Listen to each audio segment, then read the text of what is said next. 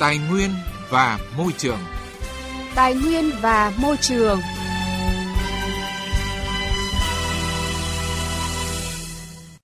Thưa quý vị và các bạn, như chúng tôi đã đề cập trong chương trình Tài nguyên và Môi trường trước về tình trạng ô nhiễm môi trường tại các khu cụm công nghiệp trên địa bàn tỉnh Hưng Yên, thống kê cho thấy mới chỉ có 2 trên 26 cụm công nghiệp của Hưng Yên đã hoàn thiện hệ thống hạ tầng kỹ thuật đầu tư trạm xử lý nước thải tập trung. Các cụm công nghiệp còn lại chưa đáp ứng theo quy định của Luật Bảo vệ môi trường năm 2020.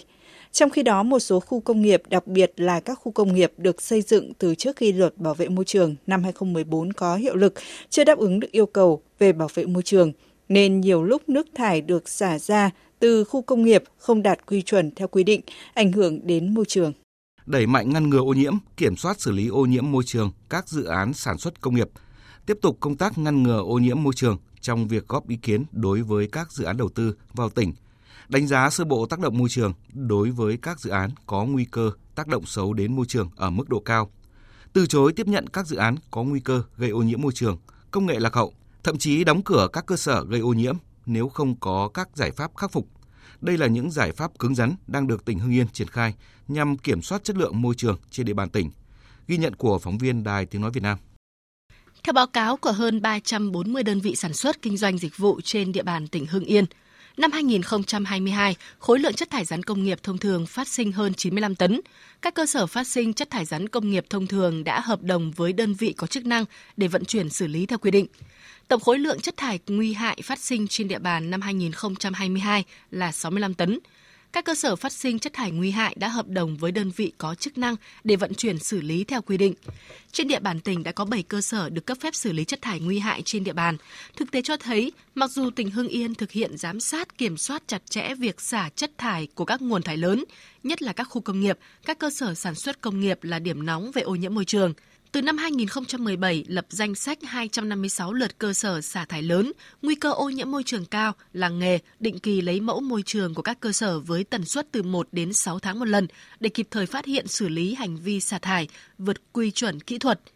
Năm 2022 đã lập danh sách 32 cơ sở xả thải lớn.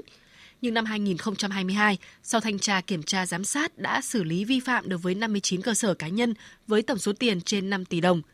Ông Lê Đức Lành, trưởng phòng quản lý môi trường, Sở Tài nguyên và Môi trường tỉnh Hưng Yên cho biết. Vẫn còn một số doanh nghiệp chưa quan tâm đúng mức đến công tác bảo vệ môi trường. Qua thanh tra kiểm tra vẫn có những đơn vị vi phạm. Thứ hai là có một số khó khăn là một số cái khu cụm nghiệp đầu tư trước đây thì sau này có các cái quy định mới, ban hành các luật mới yêu cầu đối với chất lượng môi trường cao hơn. Thì do vậy là cũng là cái khó khăn cho các cái hạ tầng của các khu cụm nghiệp. Để mà thay đổi theo quy định mới thì cũng phải cần có cái lộ trình và thời gian để cải tạo, nâng cấp, cũng như là yêu cầu đối với các cái dự án đầu tư thứ cấp để đảm bảo theo cái quy định mới thu hút đầu tư những ngành công nghiệp sạch ít ô nhiễm không tiếp nhận các dự án có nguy cơ gây ô nhiễm môi trường cao, hạn chế tiến tới không tiếp nhận dự án sản xuất công nghiệp rời lẻ ở ngoài khu công nghiệp, cụm công nghiệp. Đây là yêu cầu của lãnh đạo tỉnh Hưng Yên trong thời gian tới nhằm kiểm soát công tác bảo vệ môi trường. Đối với các dự án đã đi vào hoạt động nhưng chưa hoàn thiện, các công trình xử lý chất thải chưa được cấp giấy phép môi trường phải xem xét xử lý vi phạm hành chính, yêu cầu khắc phục xây dựng hoàn thiện các công trình bảo vệ môi trường để được cấp phép theo quy định. Đồng thời, tỉnh cũng đã chỉ đạo Sở Tài nguyên và Môi trường phối hợp với các cơ quan liên quan giả soát kiểm tra chặt chẽ các cơ sở sản xuất, kinh doanh, nghiêm túc thực hiện đầy đủ các quy định pháp luật về bảo vệ môi trường. Ông Nguyễn Lê Huy, Phó Chủ tịch Ủy ban nhân dân tỉnh Hưng Yên khẳng định chúng tôi cũng tăng cường giám sát đốc thúc của nhà đầu tư và chúng tôi tin là tất cả các cái dự án mà mới triển khai chúng tôi đều yêu cầu thực hiện nghiêm túc những cái nội dung này chúng ta chỉ có những cái nội dung của những công trình dự án mà nó còn tồn tại trước đây nó có những cái chuyển tiếp giao thời thì có những thứ là đang phải khắc phục xử lý thì nó cũng có cái nó còn còn khó khăn hơn Tại buổi giám sát của Ủy ban Khoa học Công nghệ và Môi trường của Quốc hội với Ủy ban Nhân dân tỉnh Hưng Yên về thực thi pháp luật bảo vệ môi trường mới đây, Phó chủ nhiệm Ủy ban Nguyễn Tuấn Anh nêu rõ, trách nhiệm đã được chỉ rõ thuộc về các tổ chức cá nhân là chủ đầu tư, chủ dự án, chủ cơ sở sản xuất kinh doanh, nhưng trách nhiệm tổ chức thực hiện và kiểm tra thanh tra về bảo vệ môi trường là của Ủy ban nhân dân tỉnh Hưng Yên và các cơ quan liên quan. Ông Nguyễn Tuấn Anh cho rằng tỉnh Hưng Yên cần tiếp tục tăng cường công tác thanh tra kiểm tra đột xuất, xử lý nghiêm khắc kịp thời, ngăn chặn những trường hợp không tuân thủ các quy định pháp luật về bảo vệ môi trường. Tỉnh phải tổ chức kiểm tra các cái dự án đang triển khai đầu tư xây dựng có nguy cơ gây ô nhiễm môi trường, yêu cầu các cái chủ đầu tư dự án thì phải hoàn thành công trình bảo vệ môi trường và được cơ quan có thẩm quyền cấp giấy phép môi trường mới được vận hành. Đối với các dự án đã đi vào hoạt động nhưng mà chưa hoàn thiện các công trình xử lý chất thải, chưa được cấp giấy phép môi trường thì phải xem xét xử lý vi phạm hành chính và yêu cầu khắc phục xây dựng và hoàn thiện các cái công trình bảo vệ môi trường để được cấp phép theo cái quy định của pháp luật. Thưa quý vị và các bạn, trên thực tế, không chỉ tại tỉnh Hưng Yên, hiệu quả công tác quản lý ô nhiễm môi trường ở nhiều địa phương còn nhiều hạn chế. Tình trạng ô nhiễm môi trường còn kéo dài ở nhiều nơi, ảnh hưởng sức khỏe của người dân, môi trường sinh thái. Công tác bảo vệ môi trường chưa theo kịp tốc độ phát triển kinh tế xã hội ở các địa phương, ảnh hưởng đến mục tiêu phát triển bền vững. Có nhiều nguyên nhân dẫn tới các sự cố ô nhiễm môi trường trong thời gian qua do nước ta đang trong giai đoạn phát triển nóng. Trong khi nhiều khu cụm công nghiệp, làng nghề chưa được đầu tư xây dựng hạ tầng bảo vệ môi trường, đã gây ô nhiễm nghiêm trọng, ảnh hưởng đến phát triển kinh tế xã hội, đời sống của người dân, gây lo lắng bức xúc trong xã hội. Điều này đòi hỏi phải nhanh chóng thay đổi phương thức quản lý, kiểm soát về môi trường đối với các dự án đầu tư lớn, phức tạp, tiềm ẩn nguy cơ gây ô nhiễm môi trường cao. Đặc biệt phải có các chế tài xử phạt nghiêm minh đối với các trường hợp gây ô nhiễm môi trường theo nguyên tắc người gây ô nhiễm phải trả tiền. Phản ánh của phóng viên Đài Tiếng Nói Việt Nam. Nhiều đánh giá về kết quả bảo vệ môi trường của Bộ Tài nguyên và Môi trường hay các địa phương cho thấy là công tác bảo vệ môi trường có vẻ tốt lên. Thế nhưng thực tế cụ thể tại từng địa phương, từng làng nghề, từng ngành, từng khu công nghiệp vẫn còn nhiều tồn tại về ô nhiễm. Hà Nội, thành phố Hồ Chí Minh, Thái Nguyên còn mắc phải tình trạng ô nhiễm không khí với nhiều chất độc hại như là NOx, SO2, benzen.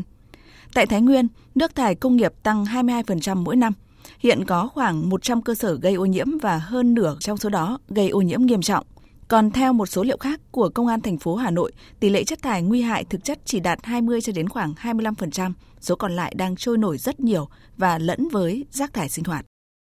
Cái làng nghề mà sản xuất những cái đau riêng bột sắn, bã sắn chẳng hạn, mỗi lần xả nước ra sông thì thường thường những người hạ lưu là coi như cãi chết, chân tay không dám rửa. Nhất nhất cái thứ hai nữa là là cái vấn đề nạn đốt rơm đốt dạ ngoài đồng. Những cái mùa tháng 5, tháng 6 là nắng được oi bức nhưng mà ngoài đồng đốt rơm cho dân trong làng không thở nổi. Thế là cái thứ hai cái thứ ba nữa là những cái gia đình chăn nuôi thì xả nước ra cống rãnh những trận mưa to là nước dành lên cả phần cả rác bên trên mặt đường. Hiện giờ à, bây giờ là tất cả các công ty là đều gây ô nhiễm môi trường mà người dân chúng tôi là đều ờ, phải chịu những cái hậu quả môi trường bệnh tật bây giờ là những cái bệnh tật nguy hiểm là nó rất tăng cao vậy thì bây giờ một nhà đầu tư mà muốn đầu tư vào cái lĩnh vực gì đó thì phải anh phải đưa ra một cái phương án là giải quyết cái vấn đề chất thải rồi nước thải như thế nào thì ta mới cho người ta đầu tư. Chúng ta bây giờ phát triển kinh tế mà bất chấp bảo vệ môi trường, một phần trăm tăng trưởng GDP để cho kinh tế mà bất chấp bảo vệ môi trường thì phải trả giá bằng ba phần trăm. Như vậy là cứ làm ra một thì lại phải lấy ba để mà phục hồi lại nó. Thì tôi nghĩ rằng cái vấn đề này cực kỳ nghiêm trọng. Nếu mà cứ tiếp tục làm này, đất nước sẽ nghèo đi. Quan điểm của tôi mà không khắc phục mà chứ vài chục năm, cứ cái tốc độ này để tàn lụi mất về môi trường. Cũng như mọi cái vấn đề khác về xã hội đó trên đây là những ý kiến của thính giả phản ánh đến Đài Tiếng Nói Việt Nam về tình trạng ô nhiễm môi trường ở một số địa phương hiện nay. Theo thống kê của Bộ Kế hoạch và Đầu tư, tính đến nay trên địa bàn cả nước đã có hơn 300 khu công nghiệp, khu chế xuất đi vào hoạt động. Trong đó 13% các khu công nghiệp, tương đương gần 50 khu công nghiệp đang hoạt động, chưa có nhà máy xử lý nước thải. 18% chất thải công nghiệp là chất thải nguy hại, tập trung chủ yếu là các khu công nghiệp tại các tỉnh, thành phố trong vùng kinh tế trọng điểm phía Nam, Bắc Bộ và miền Trung. Những yếu kém đó cùng với việc chất lượng môi trường xuống cấp nhanh đang đặt ra những thách thức lớn đối với công tác bảo vệ môi trường trong thời gian tới. Bà Đặng Kim Chi, Hội Bảo vệ Thiên nhiên Môi trường Việt Nam cho rằng cái tốc độ phát triển kinh tế xã hội hoặc có những cái mảng là đi quá nhanh hơn cái mảng bảo vệ môi trường nó chưa theo kịp mặc dù là chính phủ Việt Nam và các cơ quan quản lý nhà nước ấy, đã có rất nhiều những cái cố gắng khi đưa ra các cái văn bản các cái quy định có tính chất pháp luật để kiểm soát những cái hoạt động gây ô nhiễm môi trường do những cái hoạt động phát triển kinh tế xã hội gây ra. Nhưng mà đôi khi tính thực thi của nó theo tôi nó còn những cái bất cập. Lý giải về việc môi trường phải chịu nhiều áp lực nhưng công tác xử lý và giải quyết ô nhiễm môi trường triệt để còn chậm, nhiều bất cập, lãnh đạo Bộ Tài nguyên và Môi trường cho rằng cơ chế chính sách bảo vệ môi trường chậm đổi mới, chưa theo kịp với những thay đổi nhanh của thực tế với tính chất phức tạp của các vấn đề môi trường. Bên cạnh đó, vẫn còn thiếu cơ chế tiêu chí về môi trường để sàng lọc hiệu quả các loại hình sản xuất công nghệ sản xuất, các dự án đầu tư vào những khu vực nhạy cảm về môi trường. Để giải quyết vấn đề này, Thứ trưởng Bộ Tài nguyên và Môi trường Võ Tuấn Nhân cho rằng trong bảo vệ môi trường cần lấy phương châm phòng ngừa là chính, cần tăng cường những biện pháp kỹ thuật để có thể giám sát, kiểm soát chặt chẽ hoạt động xả thải của doanh nghiệp, kết hợp với thanh tra, kiểm tra, phát hiện và xử lý kịp thời những hành vi vi phạm pháp luật về bảo vệ môi trường.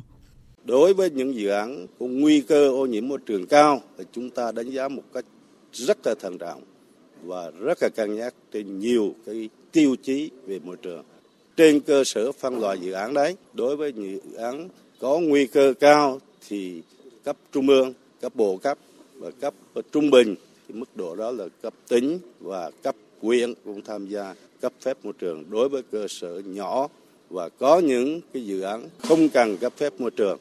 vì nó không có hoạt động xả thải thì chúng ta không cần phải có giấy phép môi trường. Thưa quý vị và các bạn, theo các chuyên gia, đã đến lúc cần khắc phục tư tưởng chạy theo lợi ích trước mắt về kinh tế mà hy sinh lợi ích lâu dài về môi trường. Phải xác lập một hệ thống các tiêu chí ưu tiên về bảo vệ môi trường cho các dự án đầu tư, trong đó đặc biệt ưu tiên các dự án công nghệ sạch, thân thiện với môi trường. Bảo vệ môi trường. Hành động hôm nay, vững bền tương lai.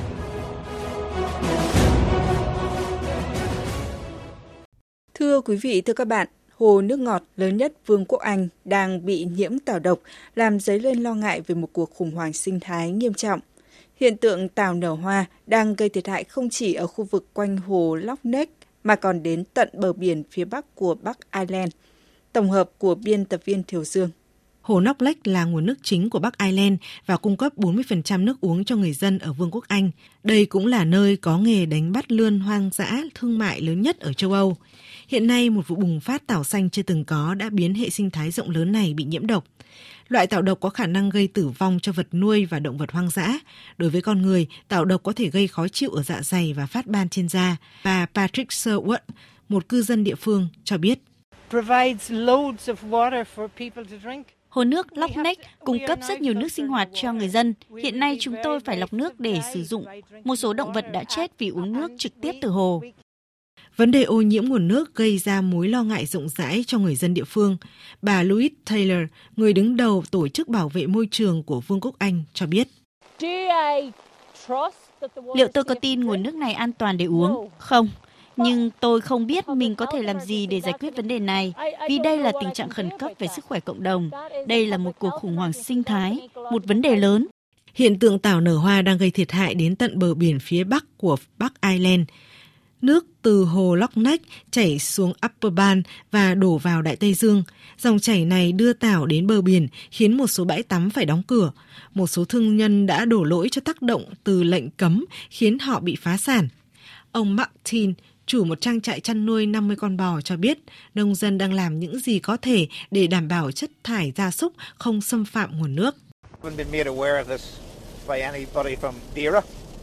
Tôi chưa được Sở Nông nghiệp, Môi trường và Nông thôn thông báo về vấn đề này. Tôi là thành viên của Liên minh Nông dân. Tôi không được yêu cầu thực hiện bất kỳ biện pháp phòng ngừa nào. Gần đây tôi đã hoàn thành một dự án để chất thải gia súc của tôi không đổ trực tiếp vào nguồn nước phần lớn nông dân cũng đã thực hiện việc này. Một số nguyên nhân khác là sự xâm lấn của một loại vẹm ngoại lai trong những thập kỷ gần đây và nhiệt độ mặt nước tăng cao. Theo báo cáo giám sát thường xuyên của Viện Nông nghiệp Thực phẩm và Khoa học Sinh học Vương quốc Anh, trong đợt bùng phát tảo này, nhiệt độ bề mặt đạt tối đa tại hồ Loch Ness lên đến 21 độ C. Trong những năm trước, nhiệt độ bề mặt trung bình vào tháng 6 thường khoảng 15 độ C. Quý vị và các bạn thân mến, thông tin về hồ nước ngọt lớn nhất ở Anh bị nhiễm tảo độc cũng đã kết thúc chương trình Tài nguyên và Môi trường hôm nay. Chương trình do biên tập viên Quang Huy biên soạn và thực hiện. Hẹn gặp lại quý vị và các bạn trong những chương trình sau.